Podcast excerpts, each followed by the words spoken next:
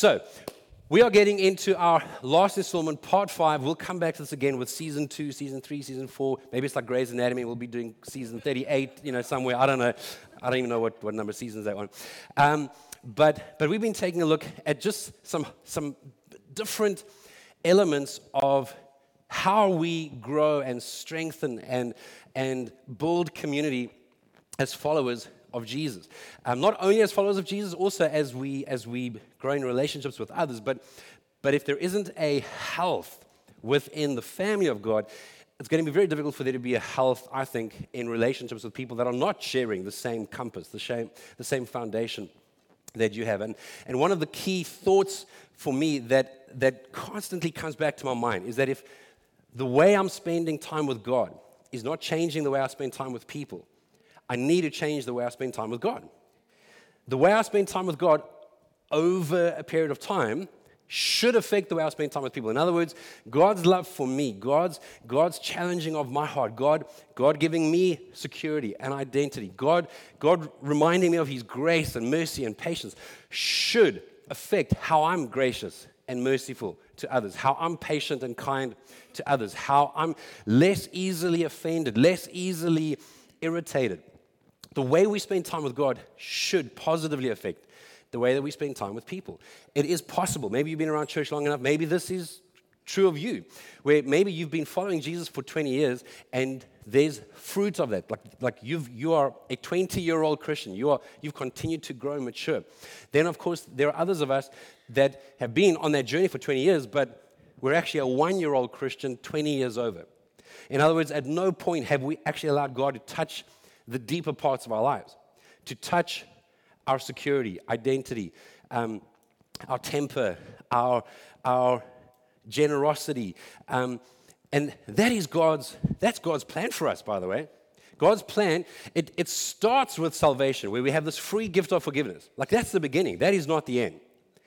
What God wants to continue to do in us is bring us to increased health and wholeness in every area of our lives. And nowhere should that show more fruit than in our relationships. Nowhere should that show more fruit than in our relationships. Nowhere should, it, should, should, the, should the evidence of God affecting us have more, more examples, more fruit than in how we relate to other people. Now, if you're like me, you might think, Jason, that's great in theory, but have you met the church? Have you met Christians? Because we're a mess. And I would say, I agree. I think that we are a messy bunch. We as in we, and we as in the capital we, like the capital C church. There, there is so much imperfection. There is so much mess. I, I'm, I'm actually at a point where I'm getting less and less surprised at some of the mess. And I don't know if that's a good thing or a bad thing. But there is mess. And it reminds me of Henri Nouwen's statement that the church will never cease to get in the way of Jesus, but it will also never cease to be the way of Jesus. In other words, with all of our mess, with all of our imperfections, with all of our immaturity, with, with, with, with, with all of the things that we're still working through, there has to be a commitment. There has to be a devotion. Some would even argue like a level of covenant of no, I'm, I'm going to get planted. I'm going to stay. Going, I'm going to grow. I'm going to, I'm going to learn to cope with different people. I'm going to learn to work things out. And so, what I'm wanting to address this morning, very briefly, is the idea of encouragement, or more specifically, to, to use a different term for the word encouragement, that is to build up.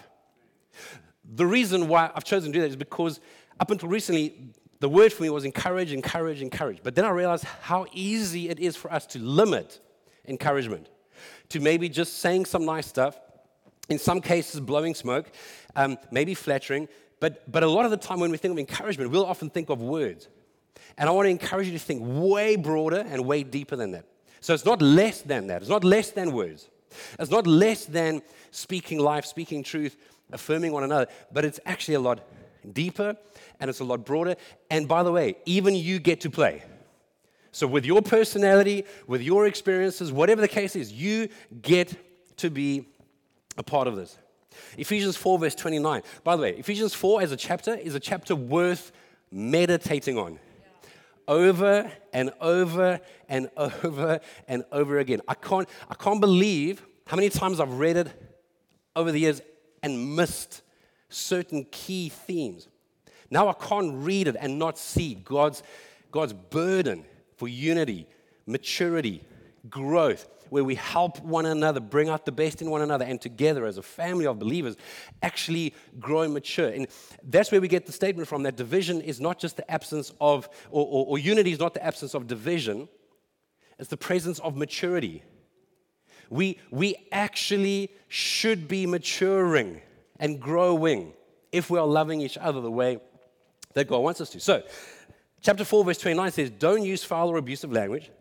Let everything you say be good and helpful, so that your words will be an encouragement to those who hear them. So, words play a role. Our, our words create the worlds that we live in, some have said.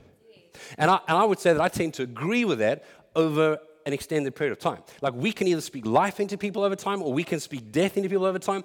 It's very hard not to be discouraged when you're, when you're receiving a similar narrative, a similar message over time. And similarly, it's hard to compromise and to be complacent when you're constantly being reminded of purpose and destiny and identity.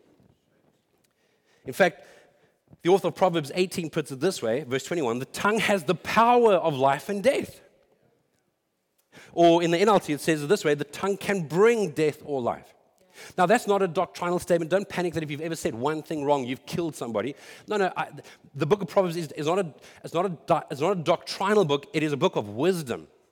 And so, wisdom tells us that over time, over the long course of history, your words will make a difference. How you speak to people, what you say, most of us, I imagine, if we were asked to pause for, for a moment and to think back to some destructive things that we said, some of, most of us, I imagine, would be able to remember things that were said in some cases decades ago. You could be in your 60s or 70s and still remember some of the stuff that your father or mother or a teacher or a family member said to you 50 or 60 years ago. Because they have power, there's something attached. So, so let's guard that. Let's guard that power.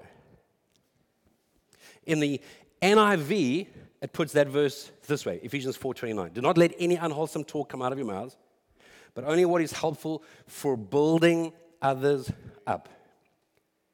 I want you to think in the context of building up.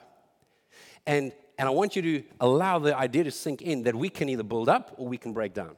We can build up, we can break down. Whether it's the way we speak to people or whether it's the way we speak about people. How many of you know that things that get said secondhand to someone, so when there's gossiping, can actually have even more of an effect on you than, than someone just being nasty to you in a moment? You mean, you mean like they're thinking about me enough to actually say that about me behind my back to this person? And conversely, for someone to compliment you behind your back, it's kind of like it just doubles. It's like, whoa, what? They were, they were. They said, what about me? You know, you try fake or like, oh, that's cool. Like, wait, what? You know, you just, you want to lean in a little bit more. So whether it's direct or whether it's secondhand, man, it, it makes a difference. Let's build each other up. The word encourage that we see in some of our English translations is actually the Greek New Testament word oikodome. And it literally means the act of building or building up so it's either a building or it's building up. It's to edify or edification, which is the same as building or building up. It's the act of one who promotes another's growth in Christian wisdom, piety, happiness, and holiness. Think about that. Think about that. Encouragement is so much more than just, hey, you're a good guy. Hey, you're nice. Hey, thanks for helping out. It's, no, no. Am I actually building someone else up in Christian wisdom, piety, happiness, and holiness? In fact, Strong's Concordance goes on to say that it's developing another person's life through acts and words of love and encouragement. Acts and words. So it's not just words, it's also acts of love and encouragement. It makes sense that to encourage means to give courage, right? When someone is feeling discouraged, when they're feeling, when they're feeling like maybe, maybe they were wrong, maybe they shouldn't persevere in this relationship, that they, you know, maybe they're married or maybe they, maybe they, they, they, they feel like giving up in serving in a particular ministry or maybe they're, giving, maybe they're tempted to give up in serving God. They are discouraged. So to encourage means to give courage. That Greek New Testament word oikodome means to build up. In the Old Testament, the Hebrew word for encourage is hazak. So Greek is like oikodome. And the Hebrew word is hazak. It's kind of like they both sound like, like martial arts types, types of terms. So in the New Testament, it directly means to build up. And in the Old Testament, the word means to strengthen, to give strength. How many of us need strength? I would argue every one of us at different times. Every single one of us needs strength. The power of life and death. Again, in Ephesians 4, verse 12, it says, This is referring to Christian leaders. Their responsibility is to equip God's people to do his work and build up the church, the body of Christ. We, man, we need to be building each other up. We, are, we settle for way too superficial a faith if we think, ah, it's just, you know, Christianity is about, let me attend, let me give, let me even do my duty and serve a little bit. Ugh, that life group thing, fine, fine, fine, I'll go. No. That's like, maybe those, hopefully those are means that help get to an end, but the end is to build one another up. It's to be strengthening. It's to be iron sharpening iron. Verse 15 and 16, it says, instead, speaking the truth in love, we will, notice, the, notice these keywords, grow to become in every respect the mature body of Him who, has, who is the head. That is Christ. From Him, the whole body, joined and held together by every supporting ligament, grows and builds itself up. There's that word oikodome. Builds itself up in love as each part does its work. Which I think begs the question if each part's not doing its work, is it being built up? If you're good at math, you'll figure that out very quickly. The word that we so often translate as encourage is actually an architectural term that is referring to building, brick upon brick, word upon word, action upon action, where we are building one another up. And not just in a church context, no. Our, our relationship should be better because of a local community, a local church community. Our, our relationships at work, our relationships at school, our relationships with, with extended family should be stronger and healthier and better because we are building one another up. And of course, when you're building, it's not always comfortable. Sometimes there's the digging of a foundation. Sometimes there's the laying of a foundation. Sometimes there's bricks, there's weight. There's, if, if iron sharpening iron is not comfortable, it's friction. Right?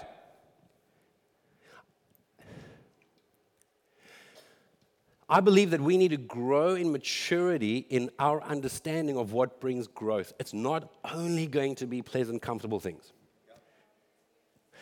I have grown at different times of the years when people have had tough conversations with me, when people have corrected me or rebuked me or criticized me or challenged my stuff. And, and it hasn't all been right or accurate, but a lot of it has been. And as I've tried to hear and discern like some muscle gets developed. Obviously, not literally anymore, but, but like, you know, metaphorically, spiritually. So, so let's, let's, not, let's not settle for a sentimentalized, superficial spirituality. It is not just warm and fuzzies. Sometimes if it's loving someone enough, if you're a brother and you love your brother enough, or you're a parent and you love your child enough, or it's loving one another enough sometimes to speak the truth in love. But it's truth and love. It's not always going to be comfortable. That's okay. So, three quick ways, just, just high level principles in terms of how we can actually build people up, how, how we can encourage people towards God's purposes. Number one is our identity in God. In other words, if we're not just trying to flatter, if we're not just, just trying to, to, to blow smoke, but, but we actually want to build one another up, so much of it comes back to our identity in God. Hey, you are loved by God, man. Yeah, but I've, and you don't know, yeah, yeah, but you are loved by God. God doesn't love you any less. Nothing you do can make God love you anymore. You are loved by God. You are seen by God. You are wanted by God. You are pursued by God. You matter to God. You are His workmanship created in Christ Jesus to do good works that He planned in advance for you to walk in. Your parents didn't plan you, God planned you. Our identity in God, reminding people of His love, reminding people of the cross, the price that Jesus paid for us. our identity in God. Number two is to encourage people in our, their commitment to God's purposes. We are not being kind to one another. We are not loving one another well if we, if we feed a self centered life. If, if, we, if we agree with the narrative that, that your life is just about you, as long as you're comfortable, as long as you're happy, as long as you're healthy and wealthy. No, no. This, this is a short, temporary life. What you do matters. God, God didn't pur- Jesus didn't purchase you with his blood just to, just to be happy and safe. I mean, he might want that, but what if he doesn't want that? What if, what if he has a purpose for you that's far more significant than just happy and safe and comfortable? You can't read the New Testament and think that to follow Jesus was just happy and comfortable.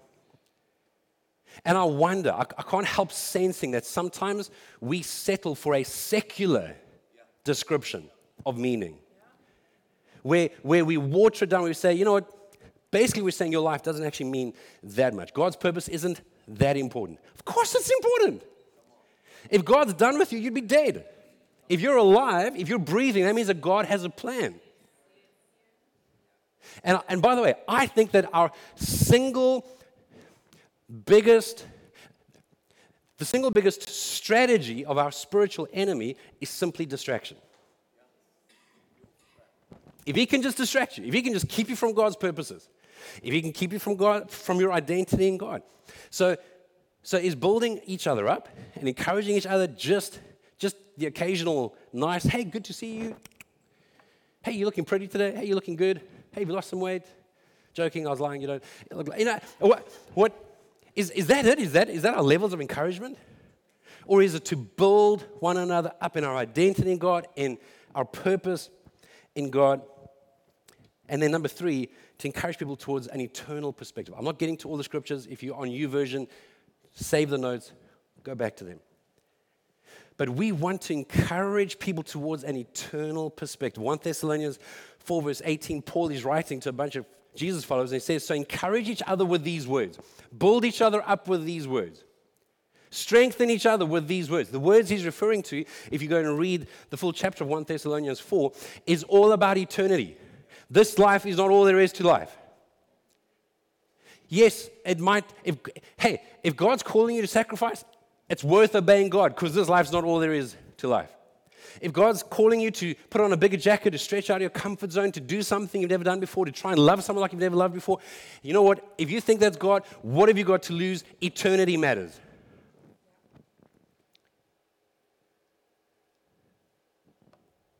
Come on, man. Let's encourage each other towards an eternal perspective. To encourage one another to persevere. We're going to show a testimony that we didn't have the time to show last week, and it actually worked out perfectly because I thought it would fit in so well with this message. And I want you to listen to some of the comments made. This is by Ella and Mariah, 20 and 17 years old. I want you to listen out for where they make reference to feeling a little bit discouraged, wanting to quit, being reminded, being encouraged. Eternity matters. God's purposes matter. Our identity in God matters. Let's take a look at the screens.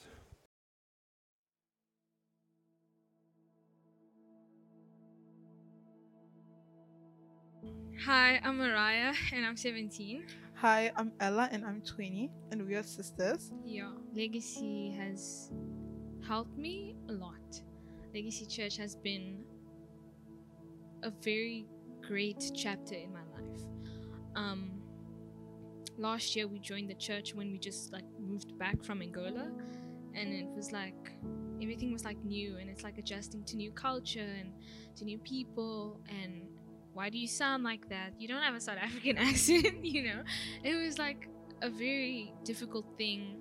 And I just think that being a part of Legacy Church was very helpful. Um, also, being that I've never I've never had a close relationship with God. It was always that thing of like, my mom's forcing me to wake up early on Sunday to go to church, you know, like ugh, I have to go to church. But like now it's like I need to go to church. Like I can't start my week off without being in church on that Sunday morning, even if it's for one service or not. Like even if it's just serving a kids' church. Um, I think that being in Legacy Church has taught me a lot. Um, I have grown a lot. Um, for those who don't know, I was a very like shy to myself person. Um, I dealt with like a lot of anxiety through the past years, last year especially, and I think this year has just like shown me, and God has put people in my life who have helped me overcome that. Um, one of them being, as you guys know, Mithle. Um, she's a very loud person, and I'm a very shy person. So it was like, oh, Mariah, just get over it. you know, I can't get out of this now. This year has been a rough year for, I would say, my family in general, not just for myself. Um, I went through so much this year. Um, it started out with my mom losing a job and finances getting tight. It later on went to not seeing my dad for over half a year and it just kept pushing and pushing into other stresses um, like my mom having to leave to be able to sustain us and me automatically having to own up the responsibility of being not just an older sister but a nanny a mother a father um, and just in general a teacher to my siblings i had to step up in so many ways. Um, i felt very alone. Um, i became very depressed. Um, i felt very ill very sick.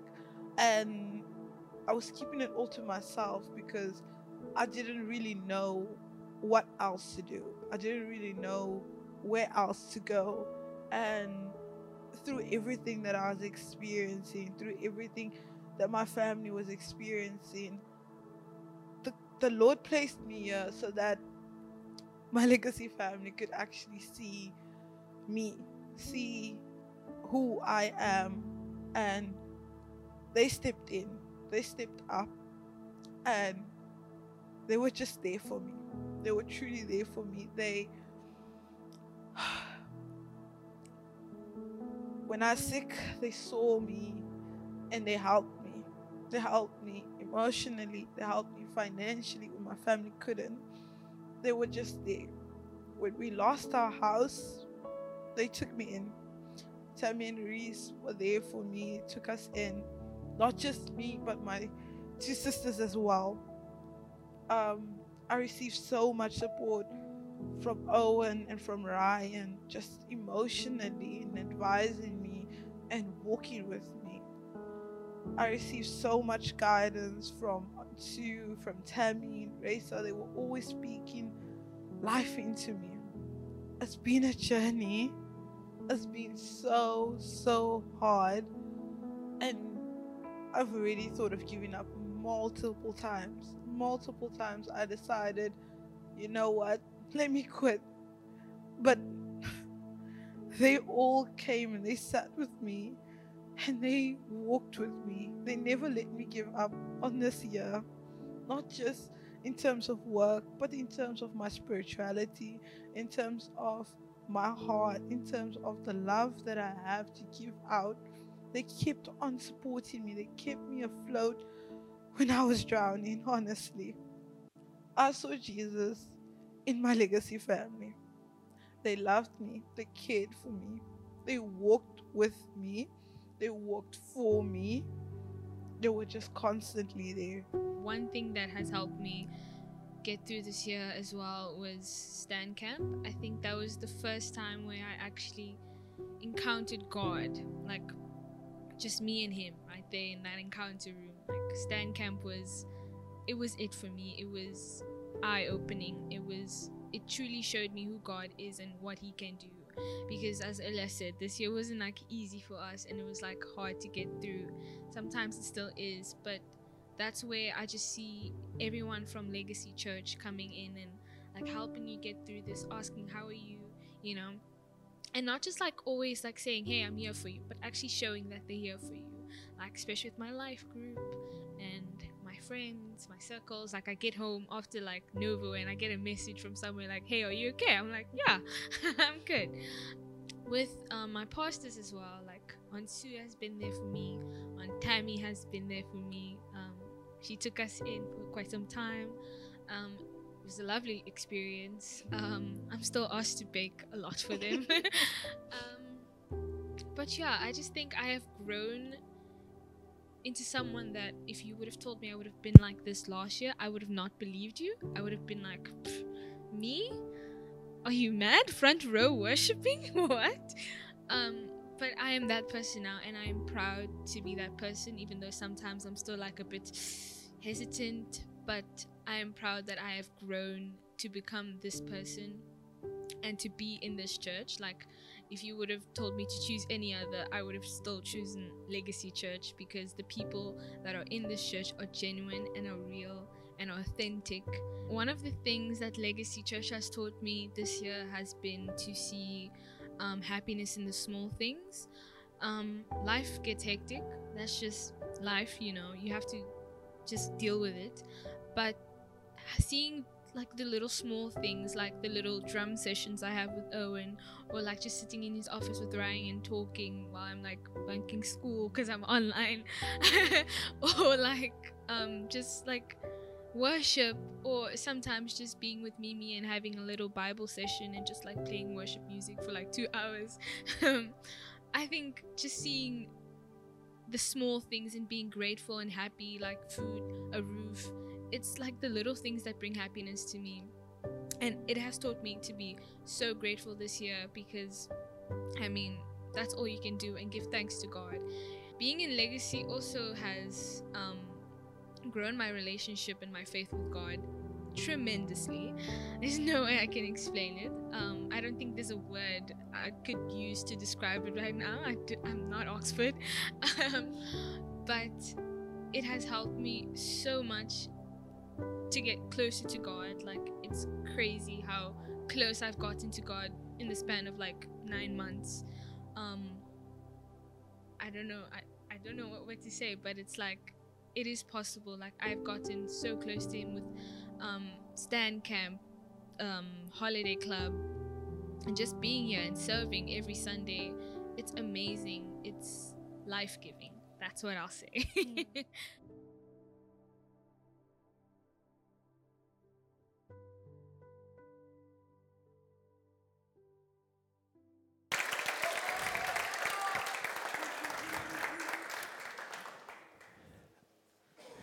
I hope that you were able to notice the different examples given. It wasn't just one thing. It wasn't just people that, that were kind verbally. It wasn't just people that were kind in opening the home. It, it, it was, it was actually quite a, quite a well rounded example of how people can build one another up. When I was trying to think of just like practically, how do we, like, what are some reference points for us when it comes to this idea and the best I could think of was the five love languages because I think that we're so tempted to, to think that encouragement looks like one thing. It's one type of personality. So, so for me, it's not hard to be verbal. It's not hard for me to express positive things to someone. But, but, but for a lot of other people, that is so uncomfortable. That's so unnatural. But they're great at doing something, like an act of service or, or maybe giving something. Or I think back to times where the girls were looking for accommodation and how different people would drive them to viewings of apartments. Uh, when Ella was sick, taking her to the, hosp- uh, to the doctor, taking her to the pharmacy. Um, Reese and, and, Tammy taking, taking them in. As I mentioned in the first service, Reese was here then. Uh, I mean, Tammy would be someone where it's a little bit easier to see some of that stuff. Reese is a far quieter, less demonstrative person. But what an act of kindness. To open your home up. You've got three kids already, one bathroom. Like, I think that's, I think that's encouraging. I think that builds people up. Where, where, wait, like they were willing to do this. Maybe, maybe we do mean something.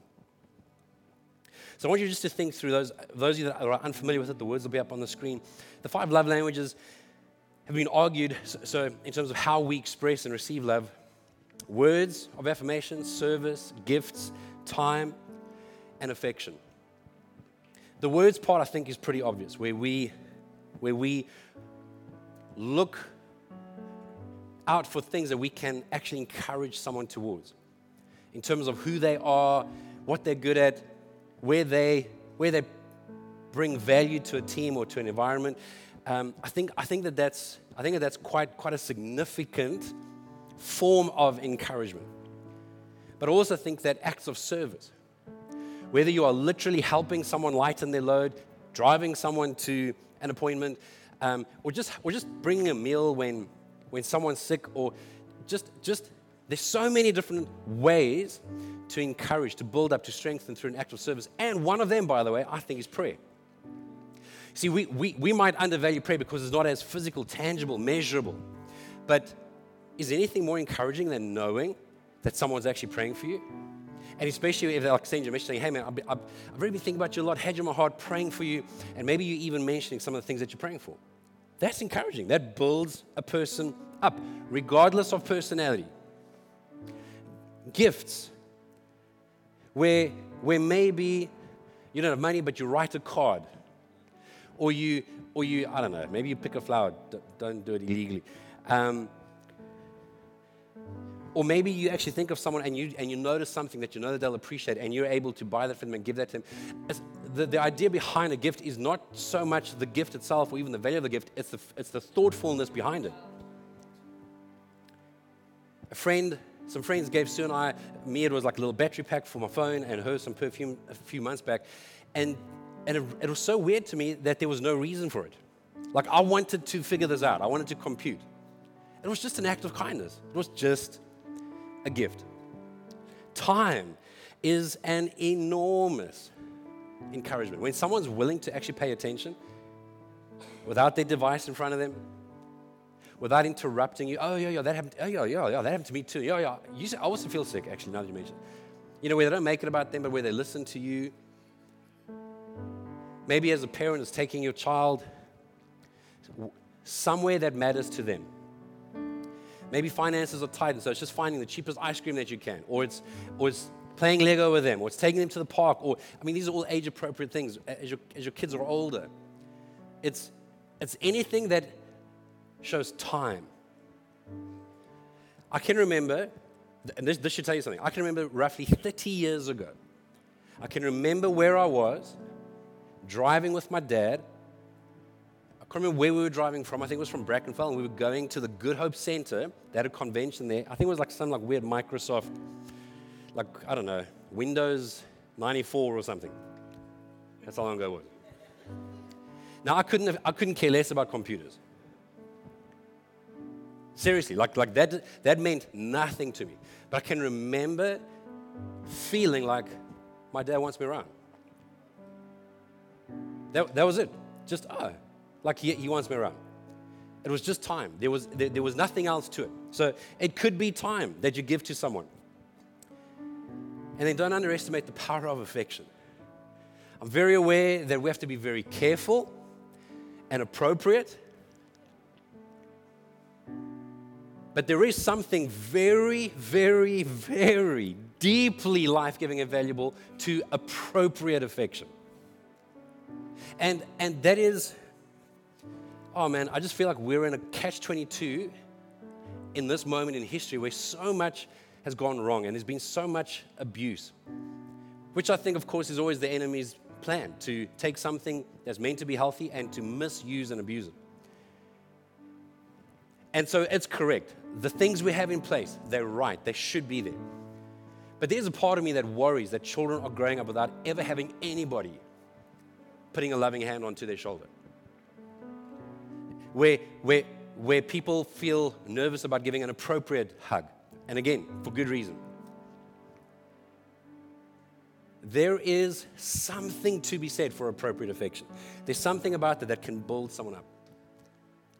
I mentioned this in the first service, and then a guy came to me afterwards who I'd given a hug to before the service. He, he had apologized to me for something, nothing major. I, I gave him some money, he lied about it and he couldn't sleep this week, so he came back to tell me, I'm really sorry. I, I, I lied about it. This is what I did with it.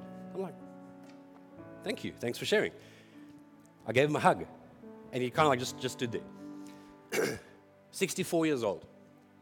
Comes to me after the first service and says, Jason, I'm sorry that I didn't respond. I've never, ever had another man hug me before.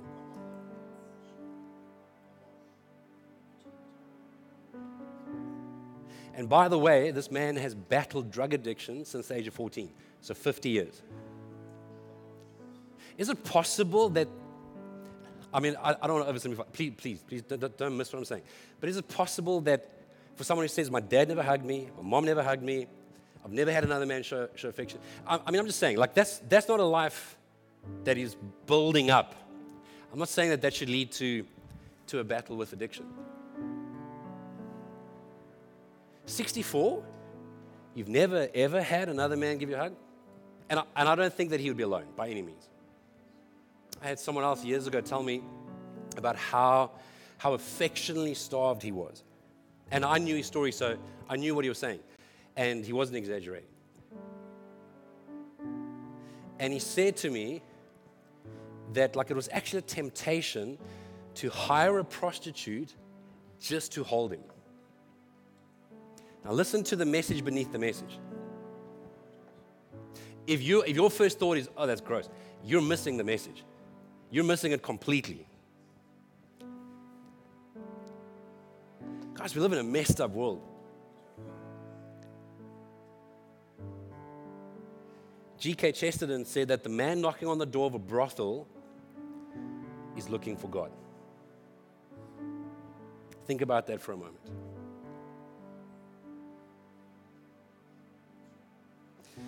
The man shooting up for 50 years, he's looking for God. The person going from marriage to marriage to marriage, he's looking for God. The person going from church to church to church is looking for God. People need to be pulled up. People need to be strengthened. People need to be loved well. Words of affirmation, acts of service, quality time, gifts, affection.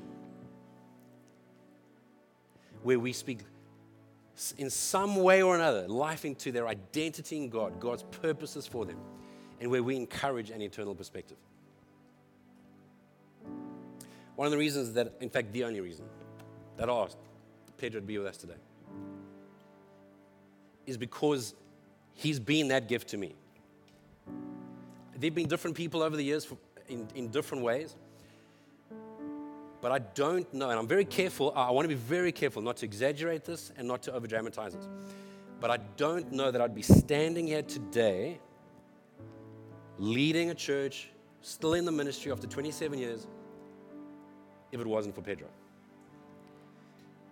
He has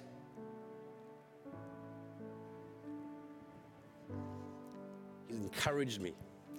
He has built me up. He has strengthened me. He's created a very safe place to be real, to be normal, to be a person. Not a pastor, a person.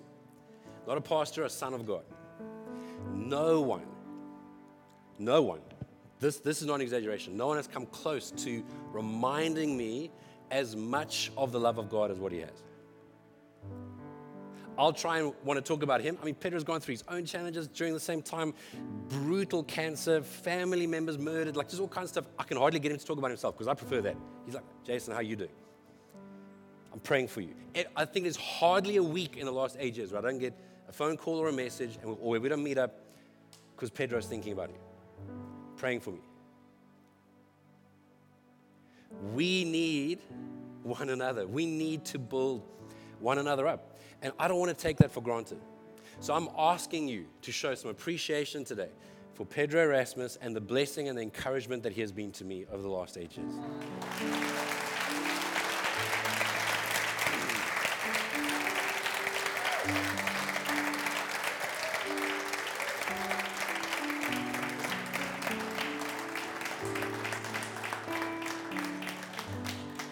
I speak to lots of different pastors.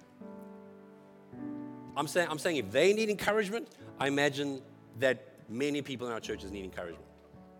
If they're thinking of quitting and they're, and, and they're discouraged, I imagine that there are a lot of people that are discouraged.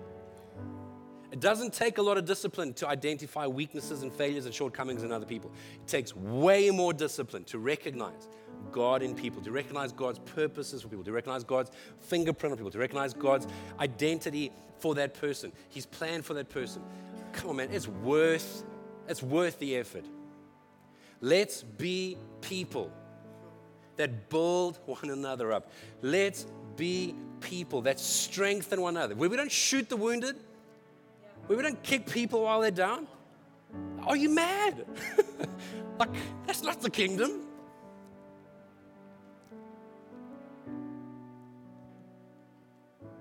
It should be different. It should be different. It should be deeper. It should be wider than anything that the world can offer people because we have a different perspective. Because we have one whose love we could never earn. He could, we could never make him love us more. He has created us with a purpose and an identity. No one can compensate for that. And the fact that we're not home yet, that this is a temporary residence, that we get to live for eternity, that just, that just changes everything. That just changes everything. In your lowest moments, in your most painful valleys, in your most uncertain you know, seasons of mystery, it just gives perspective. And people need encouragement. I love the story of Ella and Mariah. Only because I've seen some of it up close. And and we everything is great in theory, but I've seen people love and serve and support and build up and strengthen. And and here's my encouragement to you. Please fight the temptation to feed the thought, yeah, that'd be nice to have. Yeah, why, why doesn't anyone do that for me? You have no control over other people. You only have control over yourself. The only person who you can control encouraging, building up, and strengthening is you, where you do that to others. Amen. And here's my encouragement the Bible doesn't promise us that you'll reap where you sow. Galatians 4, verse 7 promises us that we will reap what we sow. You encourage others. I'm telling you, when you need it, God will encourage you. And I want to encourage you in case you're thinking, no one's ever encouraged me in my life. I would, I would, I would suggest that you just, just sit with that question a little bit longer because maybe people haven't encouraged you in the traditional sense. Maybe they haven't, maybe they haven't made you feel great, you know, or warm and fuzzy in a moment, but it's possible that, that people have actually tried to encourage you in terms of loving you well, trying to direct and give perspective. Does that make sense? Come on. Why don't you stand up with me?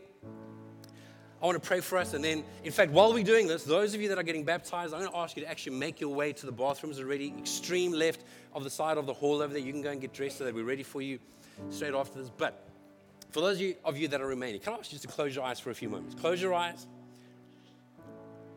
And if you're willing to do this, just open your hands up, just as a posture of surrender.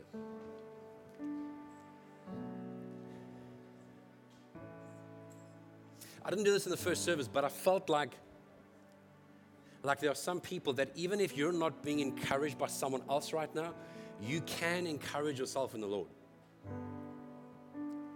David at Ziklag had everybody abandon him. And he had to strengthen himself in the Lord. He had to allow God. I'm telling you, people may let you down. God will not let you down. How much did we sing about his faithfulness this morning? People may not love you the way that, that you deserve. People may not do for you what, what would be life giving and uplifting and strengthening. But there is one who sticks closer than a brother. There is one who sees you in the valley. There is one who sees what you are one step away from doing. There is one who I think would be calling out to you, whispering to you, inviting you, drawing you, saying, People have let you down. Yes. not even debating that, I think God would say. But I have never let you down. I have pursued you and I'm still pursuing you, and it is with a relentless love. Can you allow yourself to be encouraged in the Lord? Speak words of life over your own life. Remind yourself of the identity that you have in God for yourself. Remind yourself that you are His workmanship, created in Christ Jesus to do good works.